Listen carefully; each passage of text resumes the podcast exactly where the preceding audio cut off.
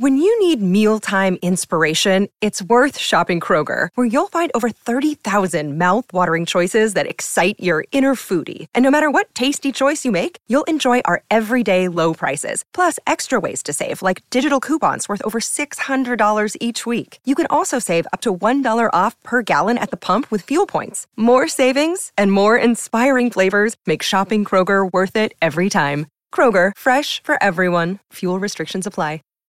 What's up, everybody? January 25th edition of the Fightful MMA podcast. As always, I am pleased to join this time on short notice uh, by James Lynch. He was basically on, uh, pulled off the bench, pulled off from the sidelines. Uh, Sean Pearson right now is stuck in, if I'm not mistaken, Florida. I think he's in the in vacation with uh, the family at Disneyland or Disney World, whichever one of the two, uh, wherever that is. But the Wi-Fi is terrible there, and the wind uh, and storms are crazy there. If you look at his Instagram at Sean Pearson, you'll see the pictures of the absolute monstrosity there. But uh, for those that don't know, James uh, James Lynch is joining us. You can see him online or, or, follow him online at Lynch on Sports. Unfortunately, during the initial podcast that he joined us with uh, right afterwards, uh, people took uh, umbrage with what he said. So he got into a fist fight, knocked out about 17 guys, uh, but hurt his collarbone and his shoulder in the process. James, is that the truth? Yeah, pretty much. You know, uh, broke my collarbone. I have to wear this uh, vest, so that's why I kind of look like RoboCop. Um, but yeah, no, what really happened was I slipped and uh, you know fell on some stairs. Uh, it gets cold here in, in, Toronto, as you know, and uh, sometimes the grip uh, on the ground just isn't that good. So I'm rocking, like I said, the RoboCop outfit for the next month. But injured or not, I'm still going to show up for the Fightful MMA podcast. I saw it a couple. I think it was about a, a week ago when I was in Miami, uh, and I was just doing some research, and I'm like, wait a second. Before I do any research, uh, other than what I like to do, I know James does some interviews with people from Titan, so I click on a couple of links, and I'm like, oh my god, what happened to him? What is he yeah. doing? But during the initial uh, podcast with us, you said you were wearing a sweater. Yeah, I was wearing a sweater because I, I, didn't. Uh, I just didn't want to bring any attention to it. You know, it was your first show. I wanted to focus on the show itself, so I, I kind of, you know, did the old, uh, you know, sleight of hand. But, uh, but as you can see, uh, I'm revealed. I'm exposed here, and, and you can see I'm a, I'm a wounded, uh, wounded guy right here. Dude, how Canadian are you? We always think about the other person as opposed to the pain that we're in. But no, thank you very much. I appreciate that. Now, speaking of uh, a weird pain, yeah I think Chael Sonnen was in a bit of pain, despite Tito Ortiz and people saying that that that was a fix. Look, yeah, his face went purple. Okay, uh, it didn't. It's not. It wasn't a rear naked choke. That's a fact. But there was a crank there. There was some sort of submission on there, and Big John McCarthy, actually, who called who, who ref the fight, basically said to all those haters and people that are saying that he would like to put uh, those folks into that same submission to see if they're calling fix or not. I mean, your thoughts? Yeah, it's not a fix. Um, I really like what John Ramdian said this week on the Fight Network. He kind of articulated a lot of the thoughts I had. But uh, just to kind of put this in perspective, you know, Chael Sonnen uh, talking about how his dad wanted him to beat Tito Ortiz, you know, before the fight, his dad had passed away. I just don't see Chael going in there and, and doing a fix uh, for any amount of money at this point. And you, you see a lot of these conspiracy theorists, Joe. They're people who don't train, they don't do jujitsu, they don't understand that, uh, you know, while it may have looked a little strange, the guy's not putting in a fix. I, am tired of this talk, to be honest. I see so many people, you know, questioning it, and, and most of them are fans, and uh, it's just unfortunate because uh, why don't we talk about Tito pulling off the upset and, and going off into the sunset? Unfortunately, this whole fix thing will never go away. It's always going to be there. Uh, I know technically it stems from from you know mixed martial arts in the early days in Japan after UFC. Uh, you know, I think it was the original Pride with uh, I think it was Takada and Rickson Gracie and, and, and Coleman and stuff like that. So I could see where people may think that, but the reality is this: you, you got to think about Bellator and their deals that they have um, with casinos. You got to th- you you you start messing around with that, and that gets out in the press. You're in big big trouble. Okay. Uh, there's also Viacom who's behind um, you know Bellator. The other thing that you want to consider is maybe it's not Bellator. Can a fighter throw a fight? Uh, hypothetically speaking, absolutely they can. And I mentioned it a couple days ago. Uh, the way I look at it is I'd be paying very close attention to stories from sports books that all of a sudden received massive bets on a favorite or massive bets on one fighter that are completely out of whack than what that fighter or a fight usually gets all of a sudden, out of nowhere, one person puts $100,000 on Tito Ortiz and they trace that IP address from, from you know, Oregon. Now, wait a second. Now you can start putting one and one together, or you start seeing these different wagers where all of a sudden this massive. I mean, the bookies when they do the lines, okay, they're smart about it. They're, they're, they're going to fluctuate. If all of a sudden a favorite is this far away and tons of money starts coming in on him, well, guess what? They're going to start moving things around and making that underdog uh, more appealing to people. Okay. Um, but all of a sudden, if big money starts coming on one of the fighters, that's when I can start seeing red flags being raised. I've, I haven't heard anything since this fight went down, James. Yeah, I haven't either. And that's a good point you bring up because uh, oftentimes you do have to check. If you go to bestfightodds.com, it can actually show you where the lines have bounced back and forth. And in this case, there was no crazy line action on, on things like, uh, you know, like on this fight in particular. Um, there have been instances I know in the past where that has happened, uh, but but nothing of note and, and, nothing really to suggest that there is any fixing going on uh, with, with the bookies at this point. So, uh, yeah, again, just a lot of ridiculous talk. And, and, and like I said, a little bit unfortunate that people aren't focusing on the fact that Tito Ortiz, you know, won his fight um, against Chael Sonnen when a lot of people thought he couldn't get it done. In terms of Tito Ortiz, though, he's obviously, you know, the, the gloves are on the mat talking about retirement.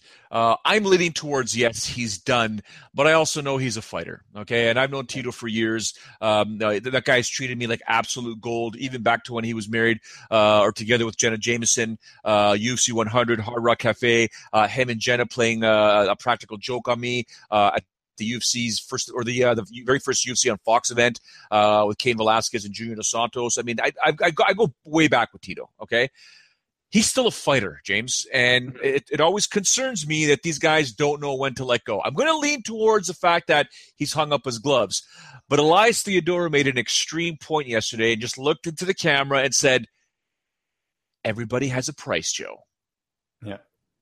That that that is a good point. Uh, the one th- there's two reasons why I think Tito won't come back. The first reason, which is the most important, and we talk about price tag. Tito set himself up pretty nicely. Um, you know, outside of mixed martial arts, he has some successful businesses. He has the clothing line with Team Punishment. Um, he's someone who has been smart with his money. If we look at a catalyst of a fighter who is uh, you know going to go right off into the sunset, it's Tito Ortiz. He's done a great job in that sense. And the second thing is, um, I watched his interview with Frank Trigg on MMA Oddsbreaker before uh, the fight with Chael Sonnen, and I really got the sense that you know he is sort of broken and battered. I mean, we talk about all the injuries he's gone through. Think about how long he's been involved in mixed martial arts dating back to when he was the UFC champion. Uh, it's a lot. I can see him walking away at this point, and, and especially with all the politics going on right now with sponsorships and everything else. I know he's with Bellator, but but even so, I, I think he kind of sees that it's it's not really worth it right now for him to try and keep this going. So I'm going to say he's going to stay retired. As for Chael Sonnen, I know his stock value has dropped uh, quite a bit since this bout here with um, with Tito Ortiz. Just the way it ended, the lead up and stuff like that. Um, he does want to fight Wanderlei Silva, and right now I can guarantee you half the people around the world are like, "No, I don't want to see it. I don't want to see it." Look, if that fight gets starts starts, there's some semblance of that fight being put together just put Chael Sonnen in front of a microphone. I guarantee you that momentum will start switching over and people will want to see Chael Sonnen because he'll convince the whole world that everything is fine. He's screwed up. He's better. He's making changes. This is what happened. This is what I'm going to do. I mean, your thoughts on, on, on Chael potentially taking on Wanderlei? Oh, it's great. I mean, Chael is uh, it's a huge asset for Bellator to have someone like Chael Sonnen because they don't really have anyone like him who can speak on the microphone, can sell a fight. I mean, look, we saw the numbers this past weekend for Ortiz and Sonnen. They were phenomenal. I think it was third highest rated uh, Bellator show in, in history. So you, you can't put a price tag on something like that. And I think it doesn't even matter if it's Wanderlei or anyone else. I think there's a lot of options for Chael Sonnen in Bellator. And I think that uh, it really doesn't matter. I think we, we will see Wanderlei Silva fight him him next. But I think you, I, you know, you see a stock, a stock has dropped. I don't think people care to be honest. People will watch Chael Sonnen fight. I mean, this is we're talking about the same guy who lost the title fight to Anderson Silva and then gets to fight John Jones. He talked him way he talked himself into a title shot. So I think the sky's the limit for Chael Sonnen, and I really think Bellator has, has a great asset on their hands. Uh, in terms of Bellator, they did announce Rampage Jackson versus King Mo Lawal 2. Uh, and King yeah. Mo is just not holding back on any of his comments. Obviously, uh, taking shots at Rampage's uh, current weight, uh, saying that Rampage is basically, I think he said he was curling donuts. That's the only thing he's been doing, and that he's a, he's a fat guy and stuff like that. And Rampage, kudos to him for laughing it off, saying, whoa, whoa, low blow, and started making fun of uh, King Mo's face and mustache and, and beard and stuff like that. But do you like this fight? I, I, do. I think that you have to take advantage of the fact that these two guys fought previously, and there was some controversy. If you look at uh, actually, Mo posted this on his uh, on his Twitter of the uh, MMA decisions where all the media had scored the fight for Mo. Um, it was a controversial fight. I know Rampage is not the same fighter he used to be, but the fact that these two guys are good on the mic, I think that sells itself. Um, and I think you have to take advantage of this now. I don't know how much longer we're going to see Rampage compete. You saw his last fight against Ishii, not a great performance. So might as well take advantage of it now. And, and one interesting fact about this fight that I think most people know, but in case they don't, this is a heavyweight. I mean, Rampage can't get down to 205 anymore. So how is that going to play into someone like King Mo's hand? Uh, he did fight at heavyweight for Rizin, but I think that it, it's it's kind of adding some more intrigue to the matchup, and I like it. I'll watch just because I know there'll be a good build up to it. Rory MacDonald was challenged by Paul Daley, who uh, emerged victorious.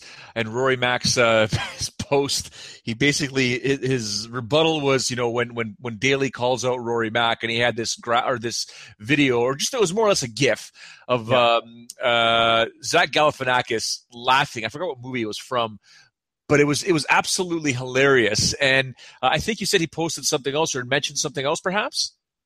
Yo, I, th- I, think that was the post that I was referring to because it was right after Daley had called him out. And I, I, don't follow Rory on Twitter, but I saw someone retweet it and it got traction right away. And, and that's what you got to do. I mean, again, social media is a is a good tool for that type of thing. And uh, good on Rory for standing his ground and uh, you know w- trying to sell this fight because I think people are excited about it. I think I, you know, I, I yeah. So I'm looking at this thing and I'm like, is he selling the fight or is he like laughing it off, saying, "Dude, you're not even in my league. I, I want a yeah. title shot." I mean, what, what is yeah. Bellator going to do here? Well, Joe, I, I'll, I'll, tell you what. I actually have some inside information here that I'm going to mention to your listeners. I haven't really tweeted about it, but I know someone close to Douglas Lima's camp, and it sounds like they're going to do Douglas Lima and Rory MacDonald in July. Uh, that's that's kind of the rumblings I'm hearing right now. Um, it, you know, it would kind of make sense because of the fact that Lima's not going to fight Paul Daley because Paul Daley uh, just lost to Douglas Lima recently. Uh, the fight I think you have to make for Paul Daley. I, I know we're talking about the you know the buildup with Rory, but is the Michael Page fight. I mean, these two guys are from the UK. Bellator likes doing international shows. This is the money fight to make, and I know you sort of kill off a contender in that regard, but I think that is the main event that people would be excited about. The one knock on Michael Page has been he hasn't fought anyone, uh, you know, of, of, you know decent competition. Paul Daley is definitely uh, going to fill that notch. So I think they're going to do Rory Lima and then possibly Daley and MVP in terms of this weekend, you're mentioning about you know fights in general and who hasn't had a quality fight, who, who he has a contender. Titan FC headliner uh, Jose Shorty Torres, Pedro Nobre, a UFC veteran. Okay, yeah. a guy that's competed there. He's gone the distance with Tim Elliott. Torres, Shorty Torres, in his fourth professional fight, needed 86 seconds to take out Pedro Nobre. This is a guy that built up his record in amateur mixed martial arts not mistaken, he was 24 and 1 or 25 and 1 in amateur MMA, goes pro. Okay. By the way, his amateur MMA record, he started his amateur MMA career with a loss. He then That's goes right. on this 24 to 25 fight winning streak, then goes pro, wins a title in his third fight, and then takes out a UFC veteran who's trying to get back to the UFC in 86 seconds. A veteran that's been taken out, uh, a veteran that couldn't take out, or that Timothy Elliott couldn't defeat in 25 minutes, and Timothy Elliott's gone the distance also with um, Demetrious Johnson. I know MMA, MMA math doesn't always work, but Shorty Torres, man, this guy is the real deal, and I think he's gone. I think you know I was part greedy in the broadcast at the very end because Left Man, you know, grabbed his phone uh, and showed it to the camera and said, "Hey, Dana White, uh, you may want to check yeah, your messages." That and stuff like that. Uh, I, I, I was honest. I, mean, in, in, that moment there, it's a special moment. Me personally, I said out of greed uh, and just out of pure, just you know, I, I, I don't want to stop calling Shorty Torres fights, but the right decision is for Shorty Torres to see. He's not going to be in the top ten, but this guy is good to go.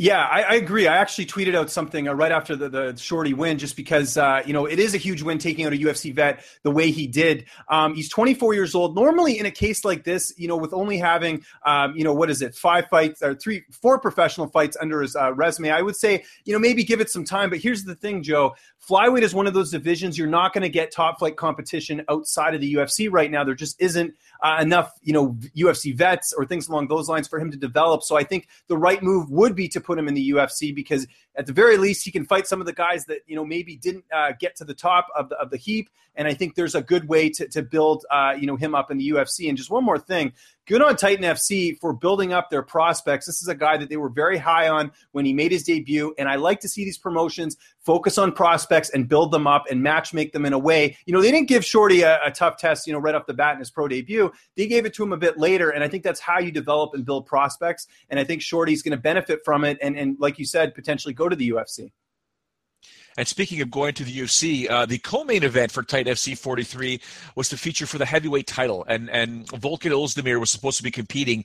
Uh, it's like the second, third, or perhaps the fourth time he was supposed to be competing on a Titan show. Uh, and just hours before the weigh-ins, he gets the news that you know what, uh, the UFC is looking for a light heavyweight, and you're competing at heavyweight in Titan, but the UFC is looking for a light heavyweight to take on OSP. Uh, you're going, and he's where's the contract? And you know, good on Titan, in my opinion. I mean, it sucked for me. Uh, yeah. It sucked for for Kamaru Usman. It sucked for the show. It sucked for everyone tuning in that wants to see this guy compete. But guess what? Great for him. Good on Titan. He's now going to the big show, and he's taking on OSP in like two weeks, man. Yeah, and, and, this has happened before, Joe. If you remember, Ben Saunders was supposed to fight. I think it was initially Matthew Riddle, and then after that, it was um, uh, uh, Jose Pele Lanz, uh, the, the veteran. And uh, the, you know th- that was the main event of the Titan card. And uh, the UFC, you know, wanted Ben Saunders on their card, and Titan let him go. And that's one thing I, you have to commend Titan for is letting these fighters go and pursue uh, better opportunities. And I think it's a great move. And I think you know the fact that we knew his fight wasn't going to happen. this is a guy who you know you look at him, a, a Swiss prospect, twenty seven years old, a 12 and 1 record. It only made sense to bump him up. And, and, you know, there are other organizations, Joe, and we know this, that wouldn't give a fighter that type of opportunity. So I think it just speaks volumes to the, you know, the respect that Jeff Aronson and Lex McMahon have for fighters in their organization and wanting to see them get to the next level. I just realized you said something very important there, James. During the interview with with yeah. uh, Kamaru Kush or Usman and I, uh, we yeah. call him Kush, by the way. Uh, I forgot to ask Volkan What's it like being the first ever Swiss fighter going to the UFC? Oh, that's right. Yeah, I didn't even think of that. Dumb. Yeah, you can make history. Yeah. Oh, I should have thought. Okay, all good. Anyways, uh, for those that don't know Volkan, um, I want to shake him sometimes because he's just so calm.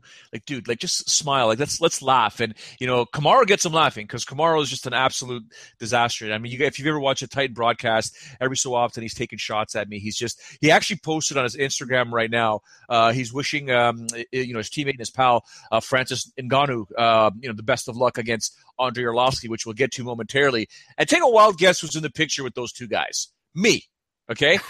Here's me here's Kamaru, and Francis is up here, and I'm like, Kamaru, like pictures you gotta post. You gotta post the one that like, basically like I like a little like tiny next to these guys, right? But yeah. that's Kamaru Usman. We're gonna get to that card momentarily, but I want to touch back on Shorty for a moment.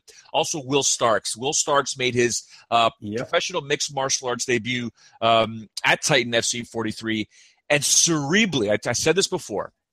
He took his time slowly but surely. And then as soon as he smelt blood, he went in there for the kill. And his opponent, I think, at the time had about, God, man, nine fights. Yeah. I think it was uh, eight, eight, eight fights or something. He was three, uh, I think he was two and five or something, seven fights, I think. Okay. So those yeah. are those fights there. Starks yeah. had competed about 16, 17 times as an amateur. Okay. Yeah.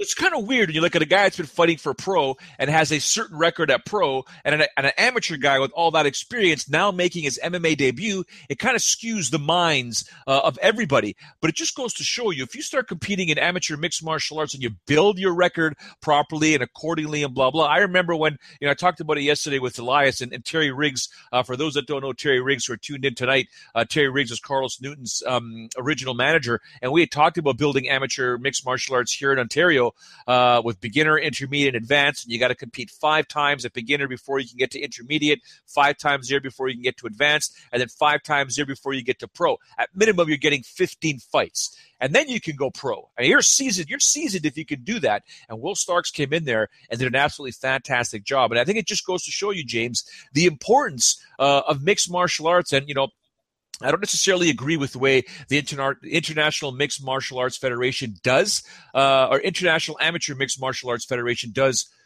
their bouts. I, I, think it should be a little different, but they're the ones that are doing it now, and I think it's great that guys and girls are getting the experience so they can go pro.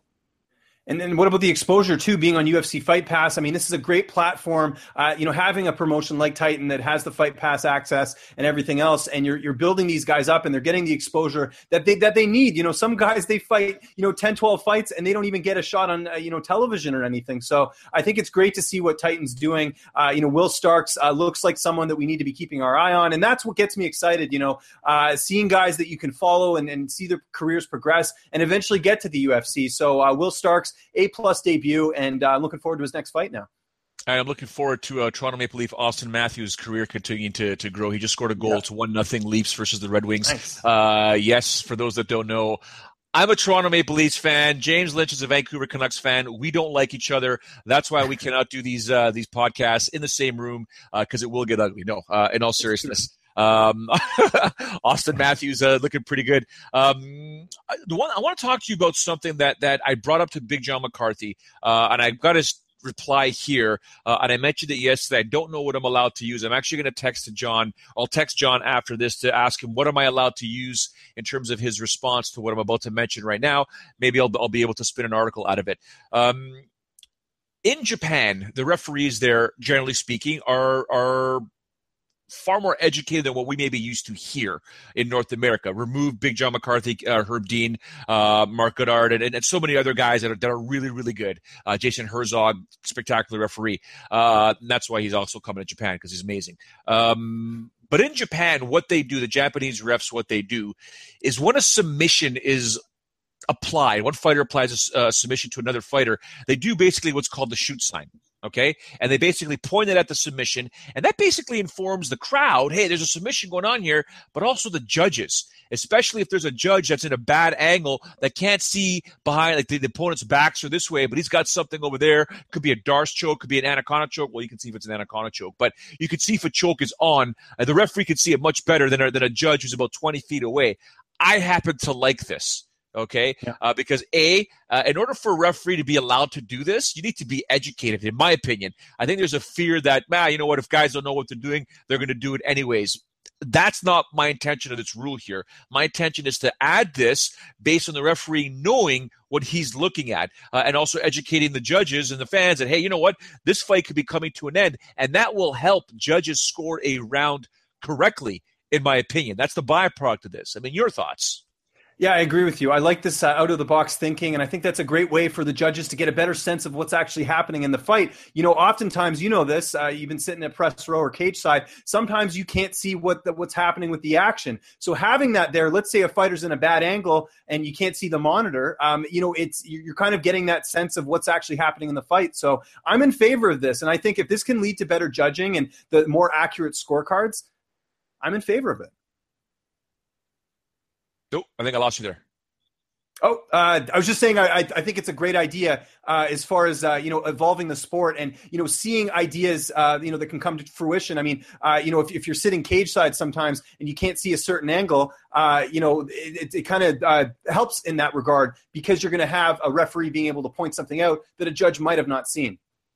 All right, Big John, if you're watching this right now, Save big on your Memorial Day barbecue, all in the Kroger app. Get three pound rolls of juicy 80% lean ground beef for $3.49 a pound with a digital coupon. Then get select varieties of flavorful Powerade, Body Armor Super Drink, or Arizona tea for 77 cents each, all with your card. Shop these deals at your local Kroger today, or tap the screen now to download the Kroger app to save big today. Kroger, fresh for everyone.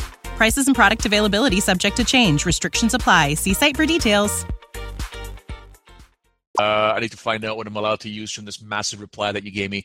Uh, and I, my reply to him was, "I'm sick and tired of you being right or you finishing my sentences," because uh, he's just so smart. Oh my God, he's the guy. He's the guy that created this, the, the, rules or helped create them. He's the original referee, minus UFC one. Uh, but he was brought in because the referee at UFC one wasn't necessarily liked. So Big John's been doing this since UFC two, ladies and gentlemen. Uh, you can say whatever you want about the guy. The guy knows more about the rules in mixed martial arts than than I would say 99% of the people out there. So uh, it is what it is. Um, this was all part of an article that I had written. Amateur MMA was one of them.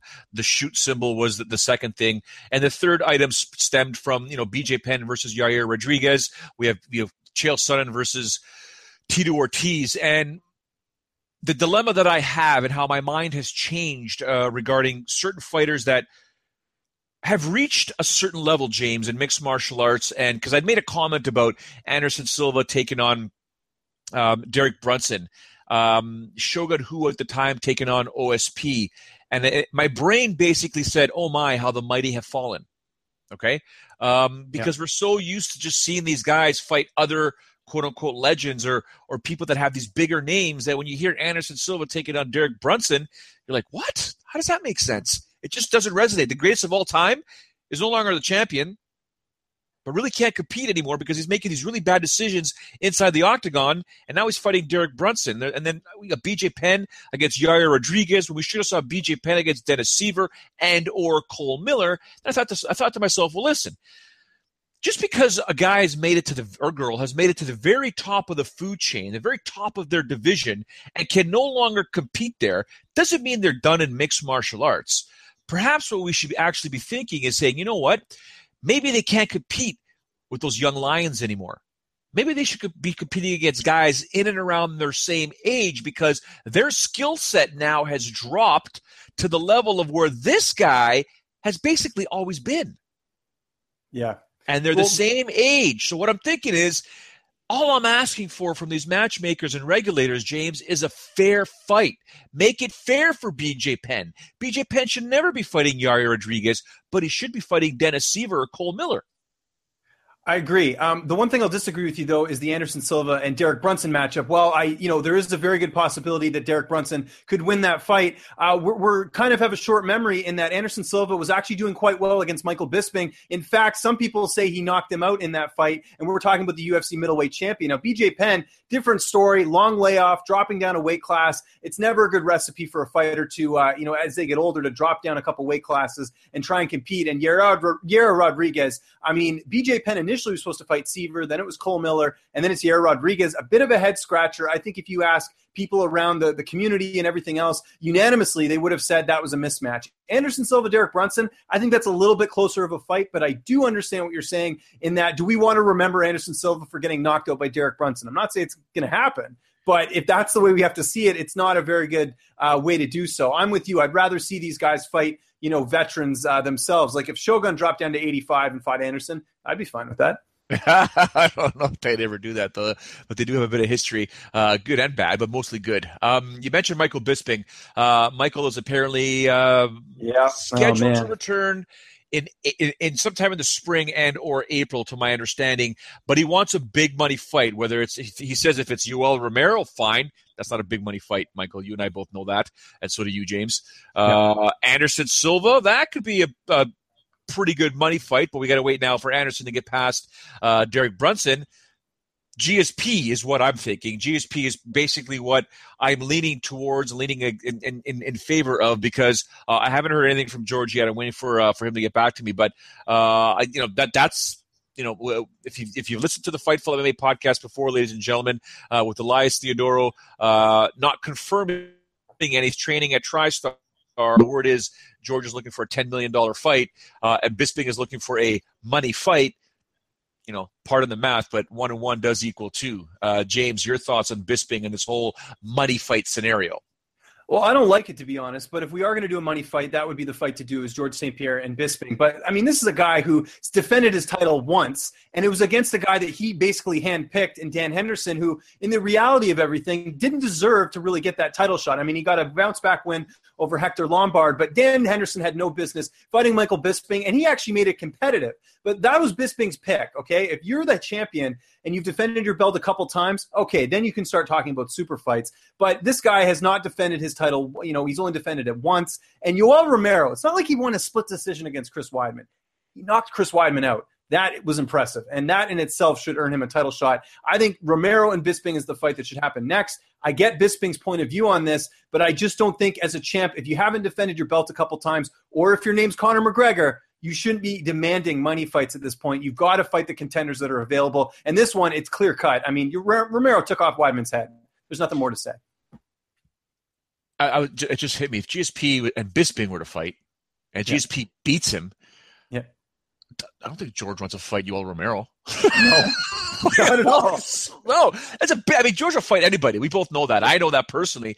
But yeah. that's a big, big guy. Now, George had his reasons uh, as to why he never wanted to fight Anderson Silva when they were both the champs uh, for a variety of reasons. Uh, and you know, he never he's never told me this. Neither has Firas. Neither has anyone at that camp.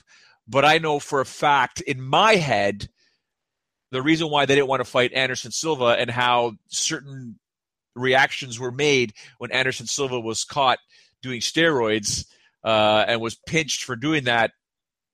I, I, almost felt like I got told the "I told you so." Uh, not to say anything that Yoel Romero is doing anything illegal, but George St. Pierre probably does not want anything to do with a monster like that. But it remains to be seen. Anything can happen. Uh, we'll see. What, now, speaking of anything can happen, James. Yeah. The Ultimate Fighter 25. Cody Garbrandt, coach number one. He is the UFC Bantamweight champion. Former Bantamweight champion, former teammate TJ Dillashaw is the other coach. They have both revealed their coaching staff on the show. And what we have here on Garbrandt's side is TJ Dillashaw, and or excuse me, um, uh, Uriah Faber. Mm-hmm. TJ Dillashaw has Duane Ludwig. Oh, Houston. Houston, yeah. we have a problem. Uh, Dillashaw also has Matt Brown, Eliot Marshall, uh, I believe Lester Bowling, and then Cody Garbrandt has the likes of Danny Castillo. Um, who else was there? Uh, the, the, the Fabio Prado. Um, yeah, there and uh, and Robert Meese. Um, there's going to be fireworks between obviously Dillashaw and and Ludwig and stuff like that. Now, not Dillashaw, excuse me. I keep saying it. Faber and and yeah. Ludwig. Eh, eh, eh, it's it's just not going to be pretty, in my opinion. Well, they did that on purpose. I mean, they want ratings. Yeah. They they want that scene, that little you know twenty second clip where Duane Ludwig and Faber are you know going head to head, and that's what they're going to use uh, to sell the season. Uh, even though it's really about these guys you know making their comebacks, but I think it's uh, they they have to do this type of stuff. I mean, we saw what happened you know when they had McGregor and Faber on, they had that altercation between uh, you know each side. That is what you need to do to get people to watch the Ultimate Fighter because it's it's a tough sell these days, Joe. It's not what it used to be how many different types of snakes are we going to see on this Ultimate Fighter? Because obviously Uriah Faber uh, and, and others from Team Alpha Male have made it clear that Duane Ludwig strictly went there not just to help the team, uh, but to build his own name so he could eventually go back to Colorado uh, and basically open his own gym. That's mm-hmm. what they're saying. And then TJ yeah. Dillashaw, obviously, you know, being called a snake in the grass, leaving Team Alpha Male and going uh, excuse me, back to Bang Bang School uh, or Bang Muay Thai, how many different types of snakes uh, are, are, we going to see on the show in terms of actually a python and anaconda and stuff like that? I think the over under is at six. Yeah, I'd six, go six, six, six, six or seven. Yeah, I'll, I'll, go eight. Uh, it's definitely going to get brought up at numerous times, and and that's what people like to see is this uh, you know this whole narrative of T.J. Dillashaw leaving Team Alpha Male with Duane Ludwig and, and going to Colorado, and it's intriguing. I mean, I, I you know I think even to this day it's still something that's brought up. I mean, Dillashaw left a while ago. He's done a couple camps now in Colorado, but it's still uh, you know very relevant storyline, and I think it's going to play out quite well on television. Welcome to my life. On Saturday, UFC on Fox, Shevchenko versus Pena goes down. But when you're the father of a six year old boy and you have all your friends with kids in and around the same age, this guy will be going to a kid's birthday party during the oh, day. Uh, and yeah. as soon as I'm done during the day, I've got to race home to watch men and women fight inside of a cage. So you can imagine the mind shift uh, that's going to happen. And I'm sure there's millions of people out there uh, that have to go through the same thing. But I've got to go from, you know, probably holding a little girl in my arms in a princess dress, and she's probably going to be putting makeup on me because it's my friend's daughter and my son going crazy to getting the makeup off, watching fights, coming on uh, to Fightful MMA to talk about the fights afterwards. And there's some good fights here, James. I really like these fights. Yeah. Uh, I'll start with the second to last bout on the preliminary card uh, on Fox. Rafael Assunção taking on taking on Aljamain Sterling. I really like this fight, but there's a bit of a mix as to who people think are going to win this fight. I mean, I, I am still leaning towards Assunção. A lot of people are saying Sterling. What's your take on this bout? Uh, I might be a little biased only because I got to speak with uh, Assunção before the fight, but I just think if we look at the skill set that Assunção brings to the table, I think he is your guy that is, is going to get the job done. I have seen also mixed reaction on social media. A lot of people picking Sterling. They like the youth advantage. Here's the thing uh, Dillashaw, TJ Dillashaw, when he fought Assunção, it's not like he was getting takedowns for days. And I think that's sort of a, uh, Sterling's bread and butter if you look at sort of his uh, pedigree. And uh, a guy like Assunção, I think if he can stuff those takedowns, he can keep it on the feet, or let's say he does get it to the ground, he's got the jiu-jitsu background. I think Assunção is, is more of a well-rounded fighter. And I'll also add in the fact this guy has fought the who's who in the division. Let's not forget that he, you know, finished Bryan Caraway uh, quite handily in that fight. I think that type of experience is going to pay dividends. And I was actually surprised that they made this matchup, Joe, just because of Sunsao, very dangerous, and you've got a guy in Sterling that you'd think they'd want to market as the bantamweight division sort of goes through a bit of an influx. That's a good call. I think it's a good analogy right there. That makes total sense.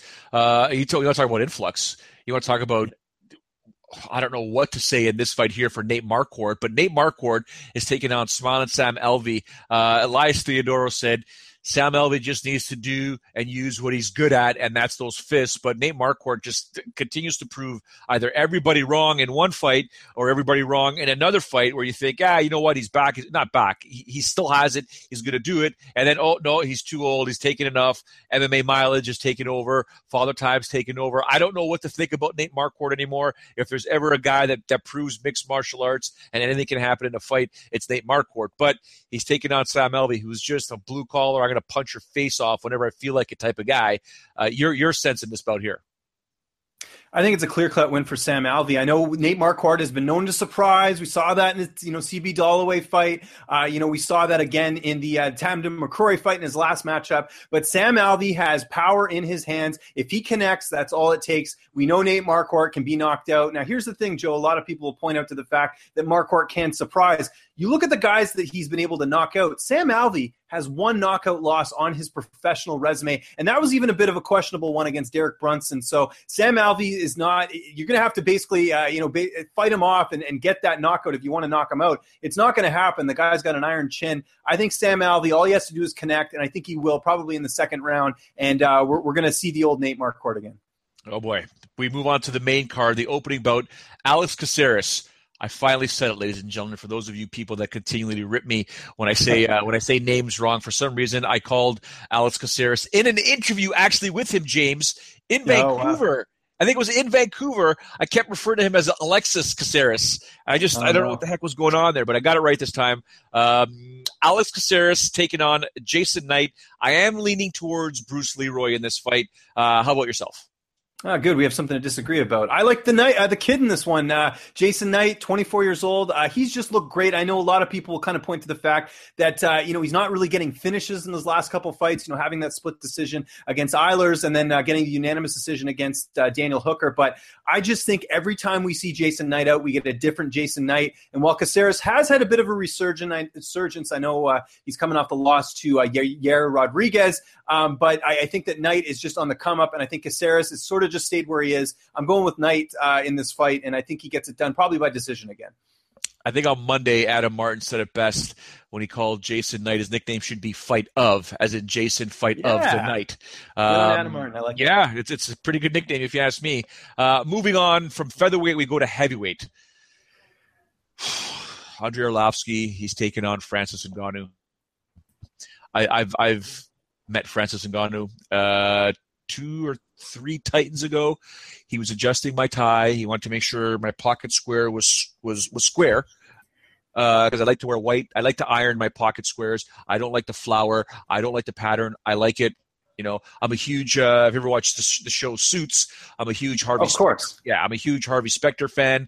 Um, the way they, they dress the characters on suits is the way I think many many dresses should be or, or, or men should be dressed in my opinion, especially when you wear ties and you wear the uh, the pocket square. So Francis is adjusting it, James. Then he yeah. looks over and he just goes like this. He's like, "Let me see your tie." I put my hand up, and he goes in to fix my tie. And it wasn't like I'm five seven, dude. I'm you, you know me. I'm short. Hey, yeah. make no bones about it. I'm five seven.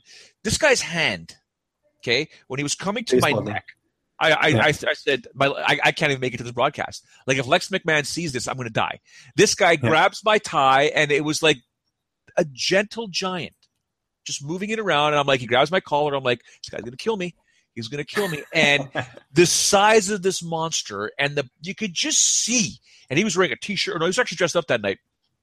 But a couple days earlier, uh, we were joking around. We're talking about, you know, when he's competing, when he's sparring with Kamaru Usman, and when he's sparring with other guys and other heavyweights and blah blah blah. And I was just saying, you know, what's your reach at? Let me look. Let me see what your reach is. And he puts his arm out like this, and I kind of put my for, or, no, sorry, I put my chin where his reach was, and I want to see if I could move around his hand and blah blah. And no matter which way I was going, James, his other hand was just circling like this. And every time I would come too close, he would just do this. He would just kind of bring it up and show me what what's it. the guys. It, I mean, it is it's oh unbelievable. Oh and we saw what he did yeah. in his last fight. I don't I don't yeah. like Arlovsky's chances here. I know the guy's proved a lot of things, but he's three straight losses, and now he's taking on a monster. This is not a guy that I wanted to see Andre Arlovsky fight next. This is not uh, Ngannou should have been facing someone else. This is just strictly, in my opinion, a way for him to make his name, and I don't like this for Arlovsky at all. Oh, I don't either. Um, you know, this is one of those fights where we're going to look back on Francis Ngannou's resume and we're going to say this was the fight, this was the signature victory that uh, that, that people will refer to when they're talking about his career. Um, I just don't see this ending well. I will say one thing though. I'm looking at the the odds uh, on this, and I know Ngannou is like a minus 425 right now. Just looking here on five dimes, and uh, I think that's a little high. I think Arlovsky, you know, he does have a good ground game. He is very well rounded, but here's the problem, Joe. This fight it just takes one shot from Ngannou and, and Arlovsky's out. And we've seen that happen more often than not in his last couple fights. Granted, level of competition. I mean, we're talking about Alistair Overeem, a guy who just fought for the title. We're talking Stipe Miocic, who oh, you know has the heavyweight title. Um, I just think it doesn't bode well. This almost reminds me a bit of the Alvey and Marquardt fight in the fact that you've got one guy who has really good power. We've got a guy who doesn't have the best chin in the world, and I just don't think it's going to end well for Arlovsky. So I'm going to go Ngannou by knockout. But again, I think the later this fight goes, if Arlovsky's able to you know use that cardio and maybe get this to the ground, I think he does have a shot. But I still got to go Ngannou in this fight. All right, co-main event: the Cowboy Donald Cerrone taking on Jorge Masvidal, George Masvidal, whatever Masvidal you want to call him. Uh, this is going to be a fun stand-up fight. Uh, do you think anyone's going to bother trying to take this down to the ground to surprise their opponent, or we're just going to see an absolute battle of combinations and and Masvidal because Masvidal likes to fight only at, at, what his opponents give him. He's going to have to right. fight on Saturday night. Yeah, Robin Black had a really good breakdown of this of George Masvidal, and you know, just calling him water and, and liquid, just saying that he adapts very well to what uh, his opponents do and, and everything else. And I think that uh, you know, Masvidal will always make it a tough fight. He's a guy who's tough to knock out, he's tough to finish, and he's fighting a guy in Cowboy who just looks like a completely different fighter at 170 pounds. We saw what he did to Matt Brown in his last fight. Um, I think what this comes down to, Joe, is you've got a guy in Masvidal who's very aggressive, very good at getting in your face, and you've got a guy in Cowboy who's also very aggressive, but a little bit more technical. And I think the technician of uh, you know Donald Cerrone is going to pay dividends in this fight. I actually see this possibly going the distance. I see this being one of those really competitive back and forth fights. But I do think that Cowboy working with Brandon Gibson, having those extra tools like the kicks and everything else, is going to win the point, win points on the judges' uh, scorecards. And I think we will see him take a decision here. But uh, it's going to be a close fight. I, I don't feel confident in picking either guy. November 1993, the UFC, uh, you know, launches into the world of the North American, um, you know, pay-per-view market. Uh, and now, 23 years later, 24 years later, no, well, 23 years later, uh, it is the ladies that'll be right. in Denver. Uh, it'll be the ladies, Valentina Shevchenko taking on Juliana Pena. Uh, who would have ever thought this could happen in Denver? That the UFC is doing this, I think it's absolutely fantastic because you got two bad ladies that are going to just set this place on fire. Uh, me personally, I refuse to pick a winner in this fight. All I know is that I've got this week that I can ask this question to. Uh, you'd be number three, Mr. Lynch, because this hmm. fight is fantastic, and it's going to be one of those bouts that I'm just going to sit down, put my phone down, probably close my laptop. I don't care about social media. I'm watching these ladies just go at it. Yeah, what a great fight and good matchmaking on the UFC's part because either of these fighters could be competing for the title. I know uh, Nunes uh, defeated Shevchenko uh, last year, so uh, probably not in a huge rush to make that rematch. But uh, here you have Juliana Pena, who is quietly amassed one of the most impressive records in the octagon. You know, she's uh, remained undefeated since she won the show. took out Cat Zingano in her last fight. A lot of people didn't think she'd win that matchup. And what about Valentina Shevchenko? I mean, here she's fighting Holly Holm. people thinking this is Holm's way of you know getting redemption redemption after the the Tate loss, which you know she was winning, and of course Shevchenko outmatches Holly Holm in her own game. Uh, that's the fight for me that really makes a difference in this fight, and that is uh, I, I got to go with Shevchenko in this one. I think Pena's striking has never been really top notch in my opinion. And if she can't get this to the ground, she's going to be in trouble. You're going to be having kicks thrown at you. You're going to be having, you know, punches from all angles coming your way. And I don't think Pena's faced anyone uh, to that degree. Now, Cat Zingano, very talented fighter, but coming off that layoff, I have to wonder if, if Cat Zingano, uh, you know, had had a bit more cage time, how that fight would have played out. Um, but uh, no, I like Shevchenko, and I also like the fact, Joe, that she spent time in Colorado to get acclimated to the altitude. She's been training with Rose Namajunas at 303, uh, the camp out there with Pat Barry. I think she's doing everything right for this. And, you know, Pena, I know this is her second or third fight in Chicago, uh, you know, doing the training camp there. She's moved there now. I don't know who she's training with. They didn't really show that. They talked about her jujitsu coach, but what are the level of training partners? Um, to me, that just is a bit of a red flag. So I got to go Shevchenko in this one. I think she's going to win a clear cut decision and uh, possibly earn a title shot after this. There you have it, James Lynch. Make sure you follow him online at Lynch on Sports. He is a MMA journalist for Sportsnet. He's the host of Parting Shot MMA, an avid supporter of the Canucks and the Seahawks. James, before we let you go, any final words uh, for the viewers? Uh, no, you, pretty much uh, plugged all my social media and stuff there. Uh, excited for the fights this week. Uh, CES is also going down on AXS TV on uh, Friday. I'm looking forward to that. Lots of good MMA going. Oh, and Bellator as well on uh, on Friday. not a great card, but AJ McKee, Antonio McKee's son, potentially going seven and zero. Oh. So keep an eye out for him on Friday night. And thanks as always for having me on here. It's always so much fun. Absolutely my pleasure, man. There you have it. For James Lynch, my name is Showdown Joe. You can follow me uh, on social media, Facebook, Instagram, and Twitter at Showdown Joe. Uh, tomorrow, I'll be with Sean Ross Sapp at 1.30 p.m., a special time, 1.30 p.m. He is the managing editor for Fightful.com. Uh, we're going to have a good time, and you know Sean Ross Sapp is going to lose his marbles about something. Till then, thank you, everybody, for tuning in. We'll see you tomorrow at 1.30 p.m.